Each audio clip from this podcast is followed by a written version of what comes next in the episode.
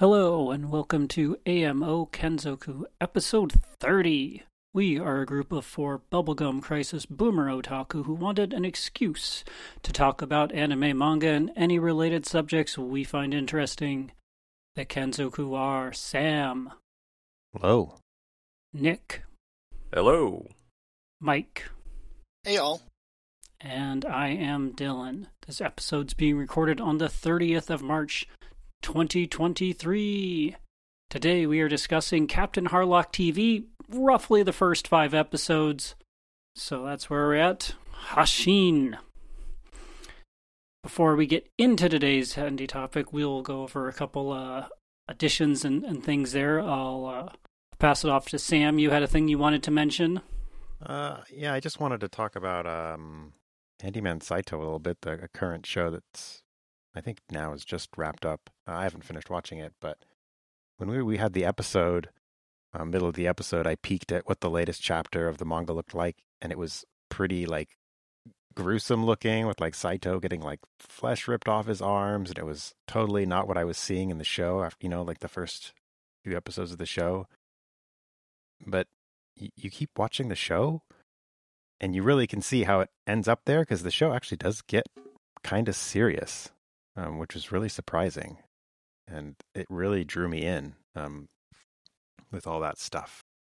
Uh, it was like, in my opinion, it does all the right things with an isekai show where uh, they do kind of tackle head on how the main character ends up getting transported there. It's a kind of a major plot point. Um, and yeah, I think that makes it really unique and engaging. So I don't know if, if, if anybody else who has continued watching it feels the same way. Uh, yeah, I'm I'm watching it. I'm on episode ten, uh, and I think it's it's still good. Yeah, there definitely is some more nasty stuff, and uh, yeah, I think it's been a a pleasantly surprising show. Is it like the greatest thing I've ever seen? I'm like, no, but No. it's it's definitely better than you know my farming life. you know, if we're gonna put that up there. Um, Yeah. And I see what you mean. Yeah, I see what you mean too. About yeah, there definitely are some parts that get pretty nasty, but they also, I think they at some point they kind of there. There's a, a bit at the uh, at later parts that is kind of uh, nasty. I'm not sure where it's going, but it also ends up being kind of hilarious at the same time, and then Mhm. goes back and forth nasty, and uh, it's not not like terrible bad animation stuff or anything. It's it's just kind of a funny thing. Um, Mhm. So yeah, I was yeah I was pleasantly surprised with that show. Yeah, I've been uh I've been rather busy with with real life matters, so anime's kind of taken watching has been taking a hit, but I had I did manage to catch at least ep one of of Handyman Saito, and yeah, I was very uh pleasantly surprised with how much I enjoyed it, considering the rest of winter is kind of a dumpster fire for me. So Yeah. I do I do look forward to watching the rest of it. Um, it seems to be a bright spot in an otherwise pretty dim season. Continuing with that, I was I was kind of curious, and we don't have to go forever into this, but um, from winter, what other shows are people still watching? Hmm. I'm still watching, obviously, Handyman Saito. I'm watching Campfire Cooking. I'm watching Giant Beast of Ours. Uh, it sounded sounded like you were more regretting watching that one as it goes on. yeah, as it goes on, it's kind of getting more and more mediocre. Um, I think most of the shows this season are kind of like that. They're not great. Um, I mean, if if Sam, if your top two shows are two isekais, that's not a good sign. yeah, right. Pretty much. Yeah, that says it all. And yeah, they- in me- both of those isekais have their own issues, right? So they're not like super great. Um, but Saito is definitely my favorite of them. Oh, Trigun Stampede is the other one, the notable that I'm watching. How was that one? Has that one been staying interesting, gotten better, different? Uh, it's been pretty much the same. I, but Orange Stills did a good job. They've kept the animation quality up, which you know, it's CG lets you do that. Um, so yeah, I, I don't know. I can't complain. If you didn't like it in the beginning, you won't like it as it goes on because it's it's it's kind of the same. Although it starts to focus more on the actual plot instead of you know introduction type stuff. Okay. Anything else of note that anyone's watching, or anyone thing that anyone's decided is glorious and needs to be shared? Oh, pretty much the exact same list for me. So Okay. Yeah, I haven't really watched any farther, but I have tabs open for Handyman Saito and Giant Beasts of Ours and The Fire Hunter, and have not made much progress on them. Yeah. Okay. Um so I'm going to go with uh on that uh kind of going back to previous previous episode. Um I just want to go ahead and uh, say Fall 22 I'm sorry. I'm really sorry for anything bad I said about any of your shows. Chainsaw Man, all the trash we talked about you I'm, I'm sorry. I regret it. I you didn't have to you, I I've learned my lesson now. Um Won't similar- do it again. I won't do it. I, I probably will do it again, but I'll try Yeah. not to. Um, I definitely want to apologize to uh, uh, Akiba Maid War opening because it's fabulous. I don't know what I was thinking when I said I didn't love it. It's great. Yes. It's so good. hmm Um, I'm gonna. I, I'm going to advocate that at some point we do a, a show, an, a whole episode on Akiba Maid War because Oh yeah. Oh, it's, I um, would be on board with that. it's a it's a show that is way cooler than it ever should have been. PA Uh, works, so, man. They work Yeah. magic. So that that's my that's my mea culpa to Fall 22. I'm sorry, my bad. And unrelated to that, and this may be relevant depending on when this episode comes out, but tickets are available for the Suzume movie, the new uh, Makoto Shinkai movie. You can you can go find those on the internet and go catch it in a theater wherever you can. And I'm I'm super looking forward to actually going out to a theater and seeing that it's playing at my uh, my local independent cinema that's like a mile from my house. So Oh, totally sweet. going there. Walk to the theater. Oh, Yeah, it was uh, it was very cool. It was uh, oh gosh, I don't remember two years ago or something. Now they had a they had there was a new like 8K restoration of Akira that they played there, and it's Oh. like an old style theater, so it doesn't have like you know the super RPX seats and whatever. It's got the old Mhm. style seats and everything. But man, seeing Akira on that on a huge screen was pretty mind blowing. I didn't even know that there there were theaters out there that supported 8K yet. I don't know if their th- screen was like 8K, but at least it was like the master was or something, is what they said. So it, I doubt that their projector was. hmm Um, Okay. But it's one of those things where it's okay, you know, it's like, hey, we got the extra bits. Let's, you know, make it look nice. All right. Any anything else before we get into talking about Harlock TV? Nothing from me. Not on my end. Okay, so Harlock TV, we kind of got on this from uh, from watching uh, Arcadia of My Youth, and then we all had a, I think, a fairly positive feeling about that, and we were all kind of interested and be like, all right, well, let's go watch original Harlock TV, and if anyone wants to pause and watch episodes because we didn't tell you ahead, it's up on uh, Crunchyroll. They have it all. It's subtitled. It looks pretty good, frankly. For being Um, a 40 something year old show, yeah. Mhm. Yeah. I guess I'll start with some opinions of the thing, which is that I frankly I I really love this show. I think it is Oh.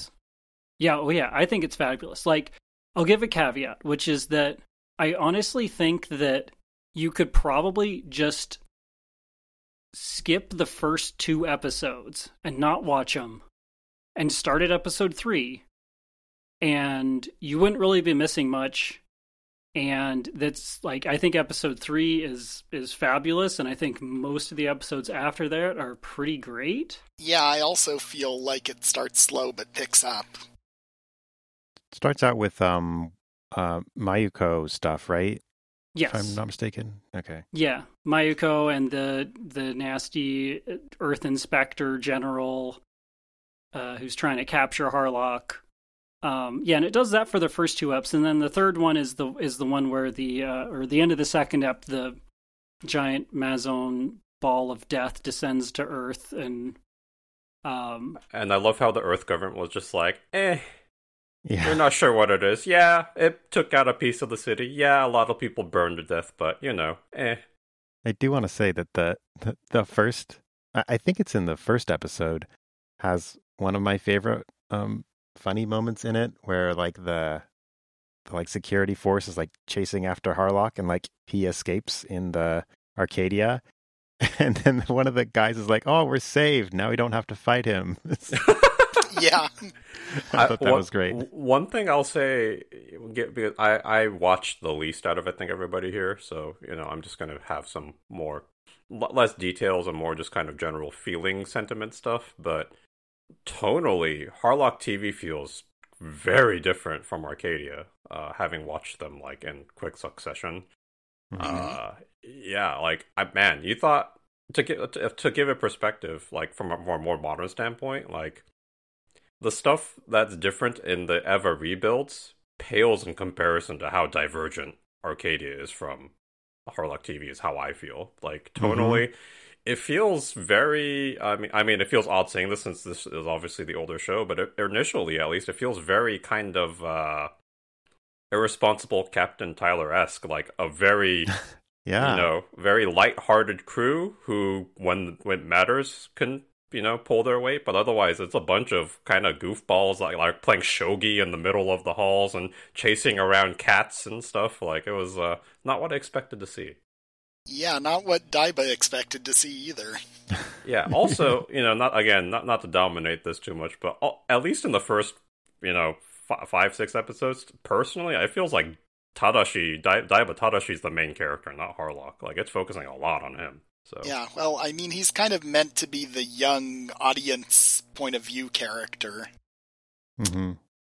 That's what they Also, Yeah. Always takes me a few eps to remember that he's voiced by Kamiya Akira, because yeah, I am not used to him voicing, I guess I would say, characters that don't have his usual level of confidence slash insanity. A- adolescent people. Yeah, usually plays kind of like more very Like, like, older pop- brother type at the Mhm. youngest, almost. Yes, exactly. I'm not sure that um, Daiba is younger than, say, Mendo Shutaro, but he certainly feels it. Looks like he's listed as 14 in the wiki, so let's go with that. Sure. So like 35 in anime. And then years. yeah. Yeah. I feel the same way about the like Harlock uh, movie to this. Like the the change is so stark, and I feel for the worst. Like after watching the TV show, and while I won't say that I love it as much as um, Dylan seems to, I did enjoy it, and the movie just felt so lost. It, I, yeah, I feel cheated um, by the movie. Like I think I think the big thing the movie offered that you don't get in TV because for the because of the absence of the character is that is the bromance between um, Harlock and Tochiro because Tochiro doesn't exist technically in TV, right? So mm, Yeah. Yeah, he'll be there in flashbacks later, and you'll get some bromance from what I remember, but it's a while until you s- see him.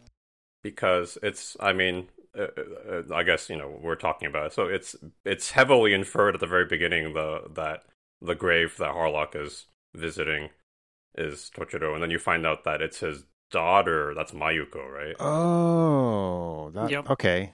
I didn't guess that. That but, but that makes total sense.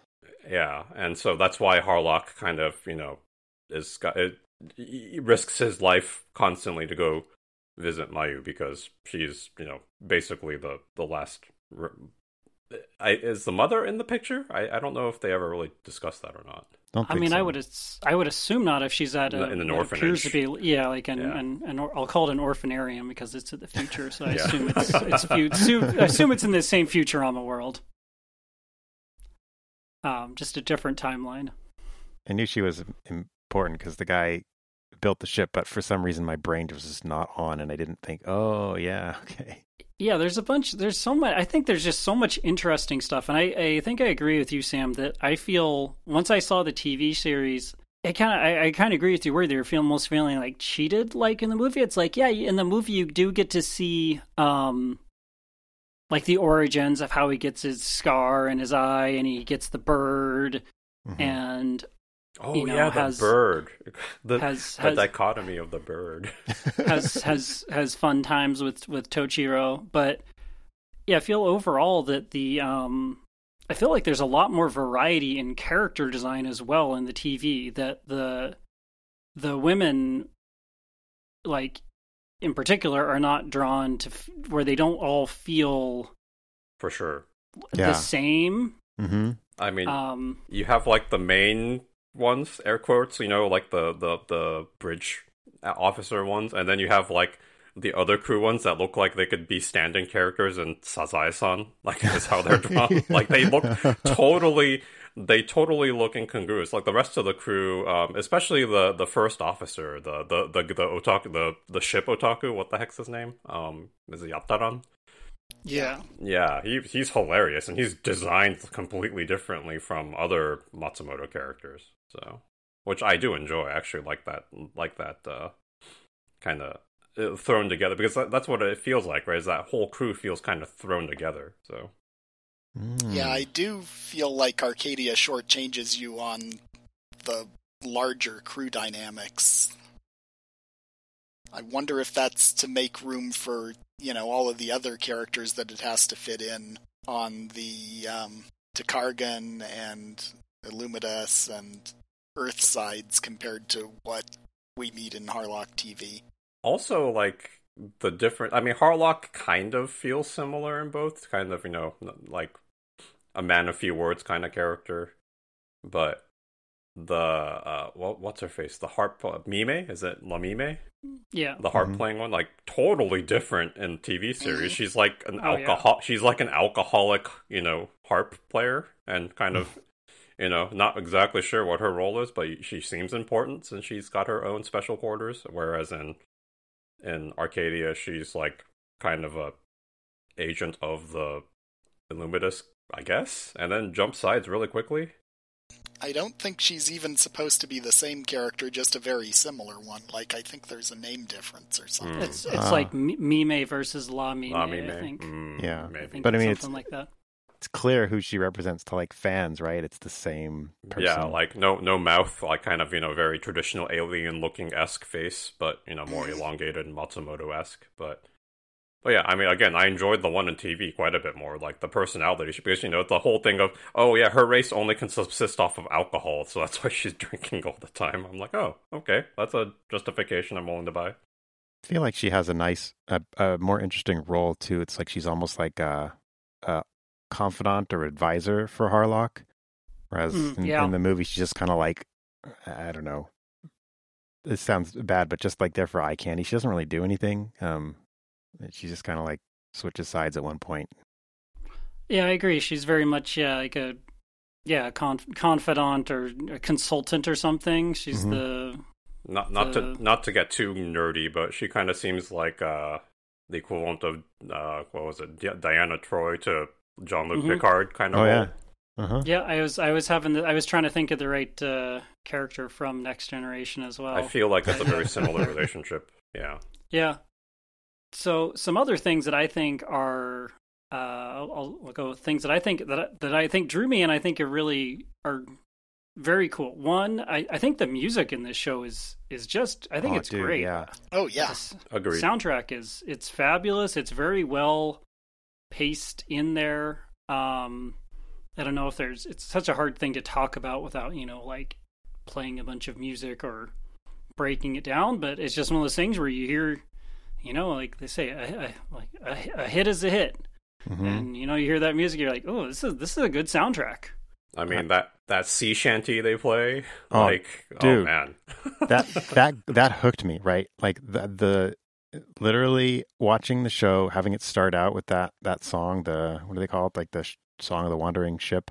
It was like oh man that that gave me chills man. It was so great because i was just kind of it it put me in the mindset of like i'm out here in space and then like this forced song is playing over the radio of my ship like just kind of quietly getting louder. It's like, yeah, then that that would that would freak me out. Like that was really cool. Um, yeah. Uh, uh, let's see here. I will go with uh, another another thing that I think and you can. I think episode three has a brilliant example of it. It's just like the animation segments, and you know, Rintaro is one of those people that I'd always been like aware of, but I hadn't ever honestly. I don't know how much of their stuff I'd seen, or mostly it was like later. But like seeing this show, I was like super blown away by um when uh particularly in the segment of Daiba's dad where he gets killed in episode 3 like I think that's Mhm. one of the coolest Mhm. like death animation segment things like I've I've ever seen like from artistic concept through through execution and everything where it's just it is such a cool art and there's so many things in this in this whole show I think where there's lots of these very nice nicely done artistic like art house kind of things that are really cool and just inventive use of animation I I feel like most of the show feels very standard um anime quality for that period. Um which But- is very flat, very sparse with effects, mm-hmm. but yet it uses them judiciously. Like there are ti- a few times that it must have a multi-plane camera it's using because things are out of focus. yeah. It doesn't hit you over the head with the multi-plane camera effects like a lot of 80s anime do. Yeah. But then sometimes, like Ep 3, um, they have these moments where they're extremely creative. Um, the other one that I can think of is uh, the time when uh, Daiba chases the Mazone out in the ship, and he's like stranded, and he's going getting all like uh, sweaty in there, and like it kind of transitions into like snow. I just thought that was really that was really cool. Uh, and the other one I can think of is uh, there's that like museum kind of heist almost. That was a, I, I thought that like fight montage thing was was pretty great Mhm. too.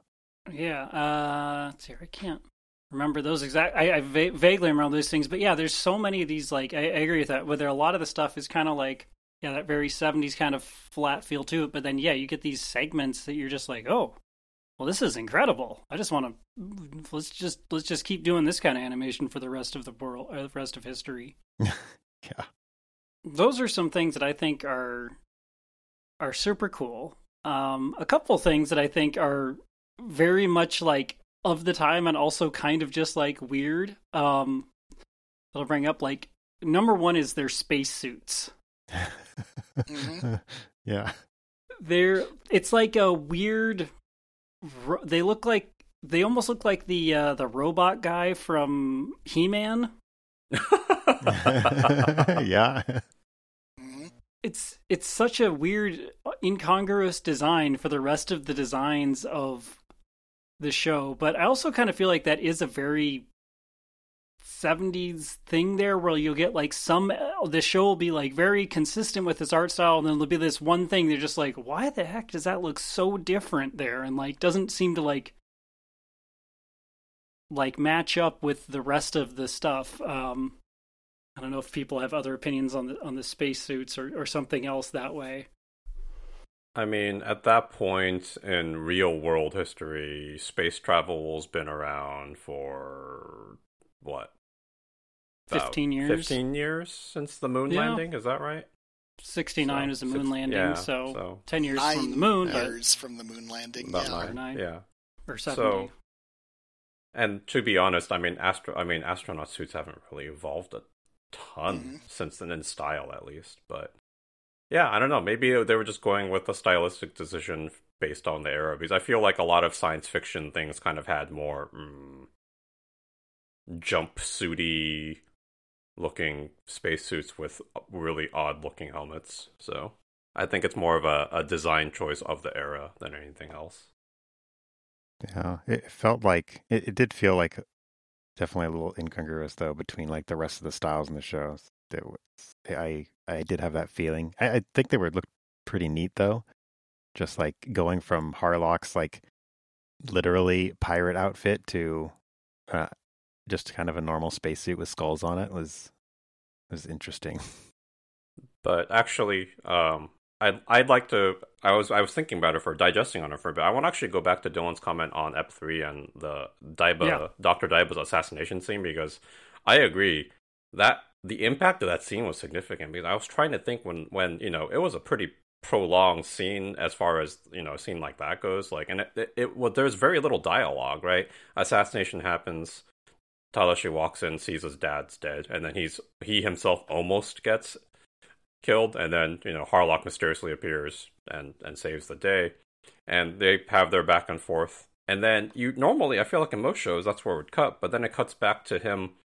Turn, oh, actually, no way. He turns his dad's body over previous or oh, before that, and that's what freaked me out because like the way they drew his dad, you know, post mortem was to me really, really kind of just like creepy. Like you know, drool, like drooling out of his mouth, the, like you know, blank stare. I was just like, oh. Like I, I oh, was yeah. actually, uh, I was actually unsettled. I'm kind of trying to think, and even in like hard, like really, really mature anime, like how often are you actually like seeing a, you know, a person who's a, a, a, corpse that has that kind of effect. I, I, mean, there's a lot of shows that are violent, but it's vi- like viscerally violent. You don't really see like you don't really get, look at corpses. You know what I mean? I'm trying to think of like a sh- another show at all that shows like a body and it has that effect on me. I'm really hard pressed to think of one at the moment. Hmm. Yeah, where you're going with. Yeah, there's there's not many where you get the effect of a of a body like that. Yeah, and especially it was just that little bit of like I think it was honestly that little bit of kind of like yeah that drool and the dead dead looking eyes there. You're just like eh, yeah, that really unnerved me. Like actually unsettled me. Like physically, I actually kind of got cold and and shivered a little bit, which is pretty hard for me to do since I'm like a level 99 anime fan. I've pretty much seen everything, but that really unsettled me. Actually, I think it was because of in probably the you know, I haven't seen like a, a, a, freshly killed person personally, but I would assume that's sim- not too dissimilar, and I think that's what probably, you know, really f- freaked me out about it. So I, I do agree though. that that that cut, specific cut was probably the most memorable out of the episodes I watched. It was I was very impressed by it. Another thing that I, I wanted to go, and this is in I, marked it down at, at, at episode five, minute thirteen, so we can all sync our Harlock clocks to that.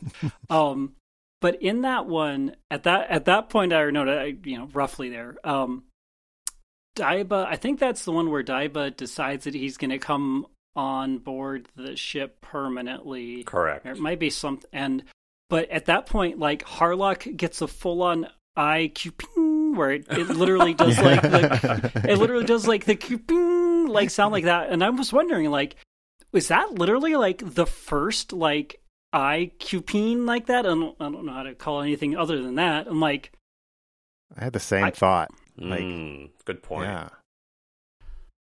Um, hmm. I, I, am like, because we had we've had this discussion on other things before of like, huh? Well, you know, there has to have been a, a first time that it was done in like an anime thing where someone had this cool idea and then it became memed memed to heck before we even knew the term meme um, I, so it's one of those things where like maybe it wasn't. It's possible that some that there was another you know lesser known thing that did it, but I would I would be highly surprised if most people that saw that and were influenced and you know copied it or parodied it for whatever you know fun or effect if they didn't get it from Harlock or something that was then directly affected from Harlock just because this show was very popular. I do wonder if, um, because because of the cross pollination of the industry kind of stuff, if there was an, an interest in general, if there's maybe some tokusatsu overlap, right? There could be mm. maybe it mm. could have started over there, and this is more of the animation expression or something like that. Oh, that yeah, that's quite possible. Yeah, something out of the yeah. I hadn't thought about that. Because I'm assuming the the effect has definitely existed before in another medium. Like I'm sure that it happened in the manga before, or or maybe it happened in the Harlock manga, which still technically came before, right? Like I feel like a lot of these, you know, um, these common occurrence like events in anime, a lot of them probably ha- have their origins in some kind of manga. I would think but it's just, it's just not the same with the, oh, the I, eye glint and the yeah. sound. yeah, but there's plenty like... of manga where you still see like the eye glint and oh, yeah. the, the cupine onomatopoeia, right? So it's uh, but I but I do I do see what you're saying. I wouldn't be shocked if this was the first kind of mainstream application of it, and it was off of this that you know it kind of became a, a commonly used tool and well for since until now, right? I mean, I, I you see it happen in all kinds of different anime all the time now. So it doesn't seem like they they overused it, right? It's not like they knew what they. I, I, this sounds wrong again, but like this, it's not like they necessarily knew what they were doing when they put it in there. They just needed that effect, and they didn't like. Today, it's it's just kind of part of the the um, visual linguistics of anime, right? But like in this thing, it feels like it is a thing that they they put in there um, because they felt like it belonged. Uh, I'm expressing this very poorly, but hopefully, you kind of get what I'm saying, right? Like, yeah, no, uh, yeah, I agree. Like I've because uh, I've watched through episode twelve and I haven't seen it again, so it's not something where they've like gone into it. There's been a couple other like glints, but it's more like a sun glint or something like that, Mhm. not literally someone's eye doing the cupine. yeah, Um, I was curious on the the manga thing, the manga thing, and um, Mike, you might know. I, I was trying to figure like was is this one where the manga did come out first and the show was based off of the manga, or was it one where Matsumoto was kind of like making the manga like like as the anime was being done or at the same time? Do you do you have any knowledge there? I really need to look up how this got, how Harlock TV got greenlit, but the manga was serialized starting in 77, late 77, so like volume one of the manga came out like four months before TV started airing. Looks like it ran 77 to 79, the manga. I should say. So I'm going to say that they were probably more or less simultaneous development. Yeah, I mean that would make that would make sense that it was, or at least it was something where he was writing it, you know, probably with the hopes of turning it into TV or something, or who knows, maybe he was, maybe he wasn't, and it was just one of those short production time things that they got. They've had this cool thing and figured it out. Well, as I said last episode, the funny thing is the Harlock character had been in manga since Gun Frontier in the early 70s, which is like the western where Harlock and Tochiro are bros. The, the Yeah, Mat- that's that, that Matsum- is true. the Matsumoto thing of reusing his uh his characters and until yeah, he and gets a hit. Harlock had been supposed to be in Yamato, but got cut out of Yamato when the episode count was reduced.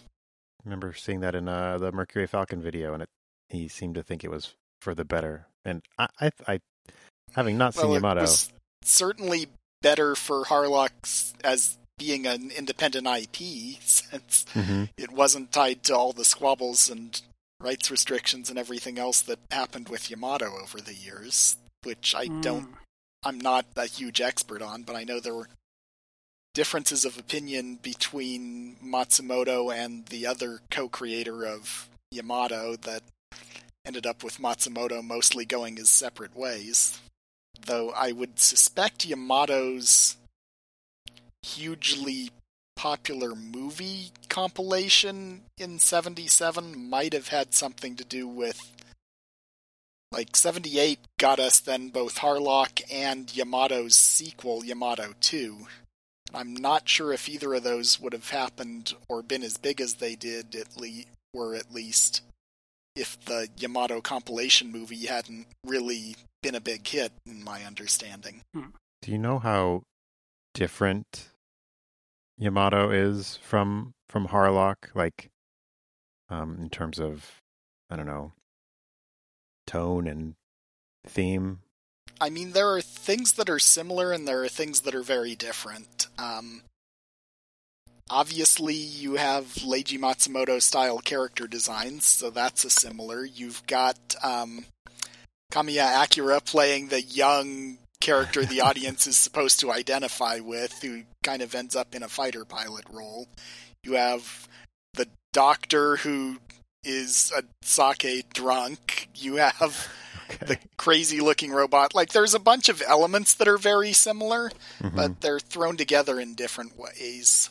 Interesting, yeah. And the uh couldn't really cover it, but yeah, Harlock TV aired from uh very close to this time of year. Started started airing on March March fourteenth of nineteen seventy eight and went through to uh February thirteenth of seventy nine. So Um, one other thing that that means that's interesting that I just found out or realized is that Harlock TV started airing before Star Wars was released in Japan because Star Wars didn't get a Japanese release until June 78. So it was already well well on its way. Priming the uh, Japanese audience for Star Wars as well, I imagine. Well, it's just interesting because Star Wars changed so much of the visual language of how things, how space stuff is shot. Like, you can tell Arcadia is post Star Wars even if it still has an older feel. Hmm. oh yeah, sure. Yeah, it definitely the that's that's the other part that I think kind of feels very very 70s anime is a lot of the uh, ship design and combat and explosions and stuff and some of that is you know just budgetary restrictions and you know trying to make things work um, And but some of it is definitely the, Things that people were used to. I'm really wondering what the original merch for this series looked like. Because it feels very late for it, but a lot of the ship designs have a rounded look that I kind of associate with tin toys. Mm. Yeah, and that's one of those things where I don't know about the the funding for it, whether this was a toy company funded show or por- part of it or what what portion um because that was one of those things that you know you know defined a lot of the a lot of Tomino stuff is the toy company The mer- funding for things that the merchability of it. yeah you know spaceballs the flamethrower yeah.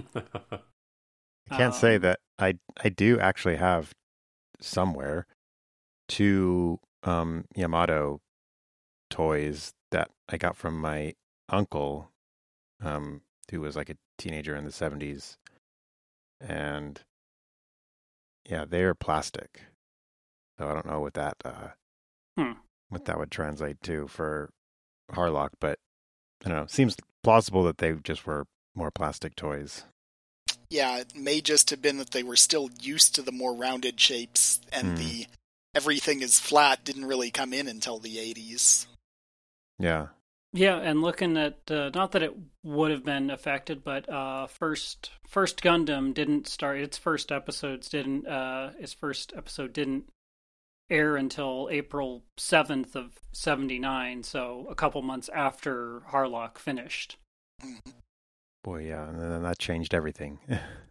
Sure yeah, did. then that that got a whole different thing going, which also had its own like episode cutting and stuff and problems with the original release. But then the movies became super huge, and obviously it's become a little bit popular since then for a while. Yeah, I think I've Yeah, heard of it. funny that Yamato, Gundam, and Macross all had episode cutting, and then wasn't there some episode? Oh, this was a hit. Uh, give us some more episodes. In the case of Macross, that leads to some of the weirdness of that story. Mm-hmm. And then leads into our uh, one of our favorite shows, um, Megazone. yeah. The other thing is that it is kind of crazy that Arcadia is only four years after Harlock TV. Like, the gap feels more than that, though sometimes four years in anime time can mean wildly a wild difference in style, that's for sure. I mean, considering that there was only a year between Birth and Megazone, if I recall, I can pretty much believe anything at this point. the, the discrepancy between those two was astronomical. So True. Well, I think I think Birth is Birth is also different from from all the other all the Yeah. other things before and after. it's, it's true too. um uh, on difference of designs that's that's one of the other ones i think is is very interesting is just how different the arcadia is between this and uh arcadia of my youth where Oh, yeah. in this design it's so much sharper and has more like you know of kind of the short hard lines and um it's so much more i want to say kind of like industrial looking is I guess that, that's the best word I have for it. Um, with the whole front being very different, whereas in the Arcadia of my youth, it's much more looks like a naval ship that's in space. hmm yeah, I can somebody tell me if I'm remembering this wrong? But um, watching the TV show, um, the back has the back of like an actual like galleon right style thing, and it, I remember I, I seem to remember in the movie it was Emeraldas' ship that had that, and not Harlock's. Am I well, misremembering Harlock that? has some element on the back of it in Arcadia, I feel like, but I have to remember that. I. I want to say as well. Yeah, I agree with Mike, but it was much less pronounced than how it is in TV. Like in Yeah. TV, like when you see, it, it's like, oh yeah, that definitely looks like the back end of a you know 14th century pirate ship. So I don't recall having that same feeling in Arcadia. Yeah, and Emeraldas' ship is a space zeppelin. Yeah, it the the bottom kind of section had the more you know classical pirate look. Yeah, the bottom of her the the the back of her bottom of ship looked more like Harlock ship does in TV. Those are uh there's a lot of really good interesting stuff. Oh, and I had another thing I thought was interesting, which is like an episode ahead of where people got, but it's it's fine. It's not it's no huge thing. Um so in uh, in episode 7, uh l- let me know if you've heard a similar thing to this. Um like they drop an explosion and they find a partial like into an area and they find a p- mostly buried pyramid in the middle of like a large kind of surrounding area and then they can go inside of the pyramid. I don't know if you've, we've seen any show before it has a thing that's has literally the same visuals to it. Um yeah I, I- that that's in episode 7 i was like oh yeah uh yep Anno Anno saw that and was like hey yeah this is a really cool design Proto And it's- and it's- Geofront. Yep, the yep, yep, the the geofront design, and you know he took and made his own thing and did different stuff with it, which you know what all good creators do is they're inspired by something.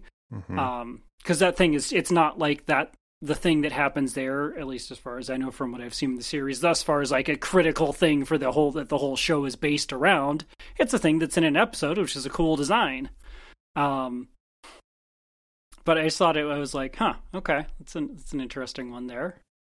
I thought that was pretty neat too. Like, I I don't know. As a kid, like I was super into, um, you know, aliens and and all that kind of stuff. So, the ancient aliens kind of thing before it was an actual meme. Um, so I like I thought that was kind of neat in Harlock, and I could I could kind of get a little excited about that, where they're like, oh, they go down and they find this pyramid, and inside it is this like alien that's just been asleep, and they don't like take her out or like kill her or anything, right? They just kind of leave her there. I thought that was cool. yeah there's so many interesting philosophical things that that the show does and they don't hit you over the head with it they're no they don't tell you exactly everything harlock's just like no we're gonna leave that we're just we're not we're not gonna touch that we're just gonna go it's fine um and then you have from the you know the youth perspective you have Diva who gets like super pissed about this hmm and everything. And he's just like, why? Why are you doing this? Why aren't you killing everyone? It's so wild that that Harlock just lets him do all that stuff to his detriment, even. Yeah, he's yeah. Harlock is he's very much he's like, oh, all right. Well, you want to be a youthful idiot? Eh, all right, maybe. Uh, yeah, kind of hope you don't die doing it, but you know, it's fair. It's your funeral. yeah, yeah, it, uh, it quite literally could be. It's one of the. I, I think the uh, the Mazone are a cool. I think they're a very cool enemy. Um, hmm um, you know, they, as they say, the, the terrifying Mazone, and they are terrifying in, in quite a few ways. They can they continue to get more and more um, interesting and, and terrifying as as the show goes on. So I'm quite curious to see where it goes and how it how it gets there. Um, but I definitely think they're they're a cool alien uh, enemy, and yeah, and it's it's cool. They have this uh, ancient aliens before it was uh, you know memeing memeing itself from people watching Harlock and or not watching Harlock. I mean, I feel like it was kind of uh, still very much a thing right around late 70s. Like, I'm remembering that old, was it Leonard Nimoy narrated TV series In Search of that was like Bigfoot and UFOs and ancient aliens. hmm And Sure. that apparently started in 78. Um, hmm So it was definitely part of the and Zeitgeist. you know and, you had like new agey pyramid power, all sorts of stuff. So like it was that era. So mm-hmm. Mm-hmm. Yeah, definitely. I thought it was cool um, when they, they introduced the Mazone in the episode. What the the woman who burns like paper. Uh, I thought that was neat. Just the the phrase is cool sounding, and the the visual is is pretty neat. Or are you talking about the actual burning or that episode card title? 'Cause the episode card titles again a plus. It's Yeah, so yeah. good. Uh, Both of those things, like I, I love the the title and the the, the burning is neat. It's just a neat I would idea. say, in in general, the titles for each episode are, in my opinion, very carefully thought out, and yeah, are, are just really good. I agree. Like the woman who burns like paper. Like what a, I mean, gosh, I can't think of anime like modern day anime, right? You don't even think about like episode titles anymore because it seems to be almost like a lost art. it's with regards to like naming an episode. No, I was gonna say, and again with that, it's like it's this really cool, like kind of subtle and introspective, interesting title that kind of like matters and sucks you in, but it doesn't really tell you anything. But it also Mhm. kind of does, and like um, that I think that's that's one of the things that I really love about the whole show is there's so much of it that it's done in that style where there's things that it tells you and other things are kind of like all right well here's here's an interesting thing. Yeah, I'm like going through the titles, and it, we mentioned this in our in our chat, but like the the next step previews basically spoil the twist of the upcoming episode so often, and the the titles often, looking at a lot of them, they can sp- they all mention the kind of main feature that would be spoiled by the preview, but like if you didn't know that, it would be kind of an interesting like hint, like oh, I wonder what that means.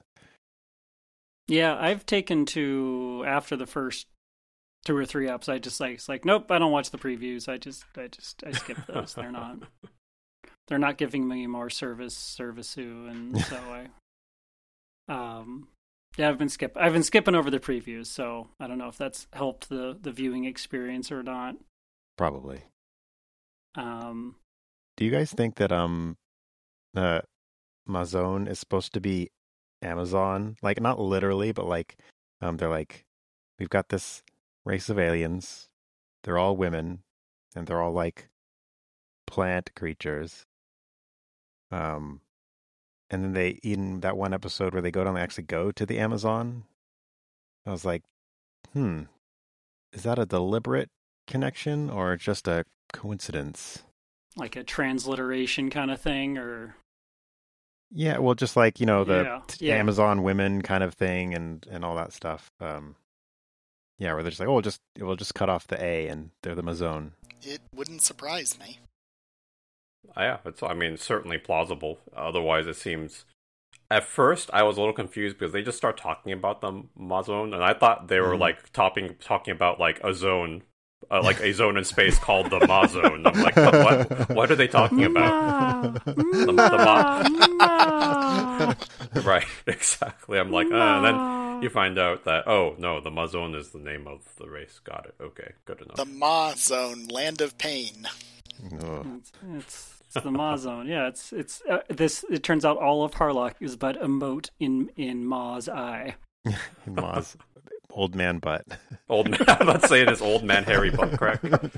yeah, Uh, it's all so we can now connect the Leiji verse inside of the Abyss verse, and everything is everything is being drawn into the Abyss. I wouldn't even be mad about that, honestly. Um, so I have another crazy thing going back to everything is Evangelion. Um, which is that Harlock, in from a lot of like the color and the designs and stuff. Are you gonna say Is- that he's Gendo? Yeah, he's good. He's good. He's he's good. He's good Gendo. Yep. Oh. Yep. He, yep. He's good Gendo. I wow. mean, you know, the throne he sits in, you know, Gendo's chair, the man of few words, but many actions. Uh, mysterious mysterious things at times and letting people get themselves killed Yeah, except Har- Harlock doesn't let that happen to his own biological son. Right. So like I said, like Harlock, Harlock was is good is good Gendo. So it's like again, Anno, you know, was you know, he obviously hugely inspired, you know, by this as every other animator who's worked and was, you know, I don't know how old Anno was when this came out, but it was one of the things that probably made him you know because what his first his first real work was under uh itano for macross right and he basically just like showed Mhm. up and said let me let me work and the guy's like all right i'll put you to work um so anyone who was working then had obviously seen this show and was hugely influenced by it Oh, for you sure. couldn't you couldn't be Well, be- Um, because looping back again, the whole one of the catalysts for this episode, right, was kind of doing a for for all of us is to kind of pay homage to Leiji Matsumoto, right, because he passed away what early February of 2023. So you know, yes and outside of Mike, I mean, most of us really hadn't knew of his material, but really, most for at least for me, it was for me all I really knew was he he knew how to draw a couple of character styles, and he loved space, and he loved to write space opera, and that's kind of what I wrote it off as. And, now I I definitely have more appreciation for kind of what he's done and what he's inspired. I think you're right, though. He's massively influential to any animator that we currently worship, I would assume. I mean, y- particularly going back to Yamato because Yamato essentially created anime fandom in Japan, is my understanding, and America to a large extent. Both trace back to Yamato. I didn't realize Yamato like penetrated the U.S. market that early. It was brought over as Star Blazers in. Um, well, I'll have to look up the exact year, but it was pretty early. Like, there's a reason one of the first anime specific cons in the US was Yamato Con. 1979 is its first run syndication as Star Blazers, according to Wikipedia.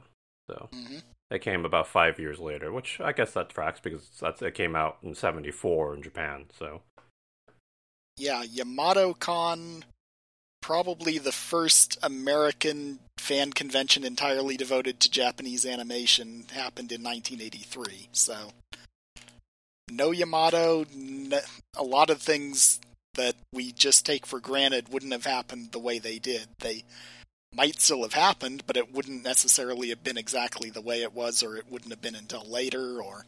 fascinating. Yeah, it's hard to, uh, you know, you can't deconstruct the history of something as as influential as as all of this stuff that that Matsumoto's done because it's just it's impossible. The ripples are everywhere. You know, you know. Now we're down to people that are, you know, you know, a lot of the new directors and people and doing stuff, or people that were directly infect uh, directly affected by you know, probably watching stuff older than newer than Eva. Eva was probably before the age of a lot of newer directors and Oh. people out there, you know? Like that's that's reality. That's time.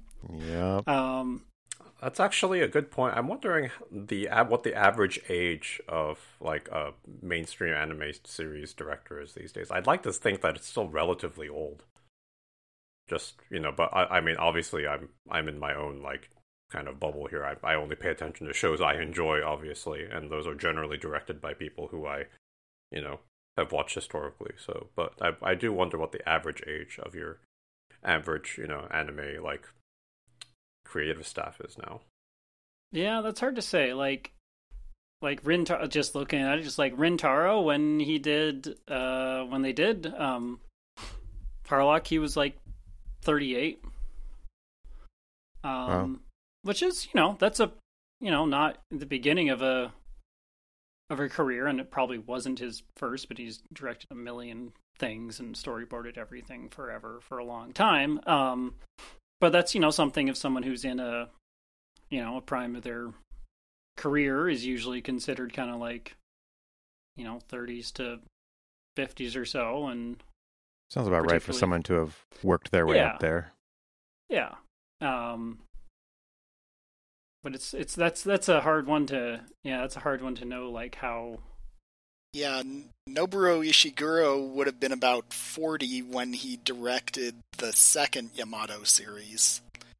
Wasn't the director of the first one, though he had storyboarded some eps, but then the second one that came out roughly the same time as Harlock. Uh, let's see, when did it? A Bit later. It started airing in October '78. So.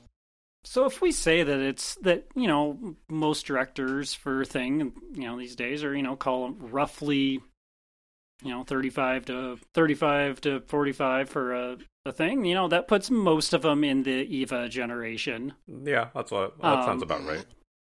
um you know which is certainly a whole generation removed from this so a lot of them you know like us probably haven't actually seen Harlock. Some of them, I'm sure many have, but some of them, a good number probably haven't, just because there's more stuff, and every year there's something more to watch and Mm-hmm. not watch and work and do all those things. Yeah, there's, Well, and there's no and shortage. ultimately, if you, I feel like also if you want to actually make this a profession, you need to kind of look at things that are currently, you know, relevant. Like, I don't think, for example, you know, somebody who tries to make a show very much like Harlock now would make the show may not have a lot of success. You know what I mean? Like, just Yeah. based on t- current, not just animation techniques, but also like you know how plots are, you know how they how how plots progress and things like that have changed as well across the decades. So I feel like I think you can make it. It just would be very different. yeah, for And sure. It, would, it, but it could be popular. I don't deny it, but I'm just saying if you were to like mimic how it was made from that era, if you were say a person in 2023 trying to, you know, uh, and you're only referencing things from the 70s and 80s, I don't know Oh, how yeah. successful that would be if if that was your only reference for what anime is, right? Oh yeah, for sure. Yeah. Yeah, this more directly influenced the generation of anime creators that we grew up with, For sure. like the first Right. otaku anime generation. Mm-hmm.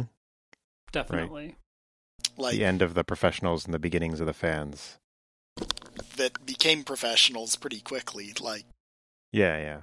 just for a random example of how influenced, um, way back at PMX 2012, a friend had me commission something Mazinger from Tsuyoshi Nonaka in the Artist Alley, who was a guest of honor that year. He's a mostly like graphic artist mecha toy designer for things like um, some of the Mazinkaiser stuff, most famously the Power Rangers or you know the Super Sentai mecha from that series.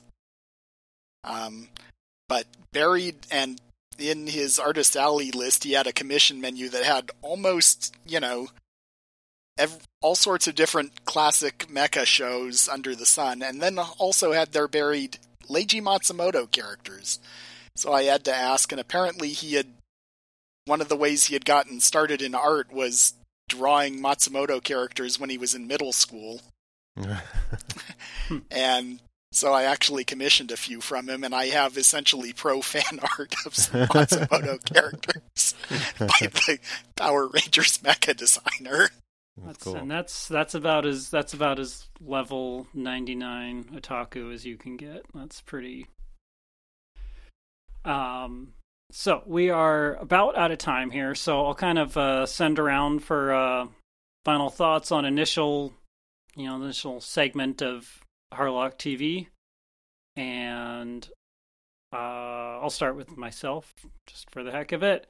Uh, I was very pleasantly surprised by this show, and I think it's. I think a lot of it holds up really well, and would I recommend it to anyone?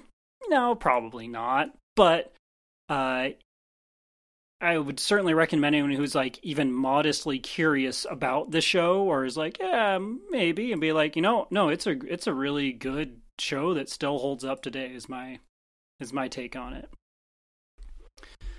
I will pass to Sam. Yeah, I I can echo all of that. Like I I didn't super love the show, but I was never like I was always entertained and I always enjoyed watching it. Um it wasn't it was just below the like I can't wait to watch the next episode. Um so yeah, if you're interested in if you have at all curious, definitely check it out because it's worth your time. 'Cause there are some there's some genius stuff in there for sure. Uh And one of the particularly when the alternative is watching what's new in winter 2023. yeah, yeah, exactly. Zing. But I one thing that I did uh, I thought was weird that was that the the cook and the doctor really feels like most of the time they're just ad libbing their lines. this is so weird. Like, oh, oh, I'm gonna they drink the sake, and oh, oh, oh, it's the cat. Let's get the cat. Like, like kind of like mumbling and just trying to like fill lip flaps or something. I don't know. Thought that was pretty funny. That's possible. It could be that they they were like, ah, we got to get this out. Uh, They're they're doing something. You guys, you got to you got to lip flap it to make it Yeah. match. Okay. Yeah, get her done. Uh, let's go with Nick. Yeah, despite having only watched five episodes, that was more out of time constraints than out of enjoyment. I think it started a hair slow, but still gave enough to, you know, kind of entice me, considering its age. I mean, it's aged quite well. I can't think of too many things that would age this well, as well as this. Uh, even with like adjusting your lens for the era, uh, gives me a lot more respect to Matsumoto and his influence and what he actually accomplished in a career. I, I think he, no doubt, is monumental in how anime kind of has developed across across the years. So uh, I'm glad I I gave it a chance. I appreciate the experience. I appreciated the movie. I appreciated what I've watched of the show. Uh, will I continue to watch all of it? Likely not, but that doesn't mean that it's not worth your time. Is what I'll say. So yeah, that's uh, that's my take. Oh, and and don't judge Harlock by Arcadia of My Youth. Just watch the TV first. Mr. Mike. Yeah, as usual for some of the older Matsumoto stuff, I love the aesthetics, even if they're a little odd, kind of in the, you know, they don't feel totally proportional a lot of the time. And there are some kind of weird angles on things and otherwise, but in some ways it feels it feels closer to the way Matsumoto actually draws than later stuff, and I had somewhat forgotten that. You know, just as far as how the character designs are rendered, and it has some very interesting aesthetics of its own. And once you get used to the pacing, it does, and get past the first steps, it does start to pick up. Um, there are times I really wonder, you know, I get kind of annoyed at all of the Mayu scenes sometimes because she doesn't feel like she adds a whole lot to the series except giving any of us a reason to care whether Earth gets blown up because the rest of the Earthlings don't do much for it on that account. Uh, so kind of a confused muddle, but I like this series. I may re- finish rewatching it after this. We'll see. Another random thing that I thought was very interesting is that uh, they state clearly that unless I, unless I totally missed something, that there's only five million people on Earth. Yeah, I noticed Oh. that too, which feels like you know, and off by a factor of a thousand, probably, unless one just assumes that something really catastrophic happened that we haven't seen, or that once space travel was invented, most people left. I'm not sure which is supposed to be the backstory there. Yeah, I thought that was just like such an interesting thing. Being like, huh, five million? Like, it's not like it's just yeah, it's a very small number. It's not like there not like there was ten million people on Earth in 1979 or anything. Yeah, like it feels off because the scale of the city we're shown feels like something that might hold 5 million people. Yeah, ten. I mean, but yeah, it's just yeah, it's definitely feels weird there. So wasn't it one of those another kind of interesting little things? And you're like, oh well, you know, it could have been a screw up in the script, but probably not. hmm and they leave us kind of guessing a little bit there, which is, uh, you know, I like that. You get to, you get to fill in some of your own details. So, speaking of filling in details, I will fill in the details that next episode is we don't know. So you'll find out when the episode comes out. Until next time, this is AMO Kenzoku saying Saraba.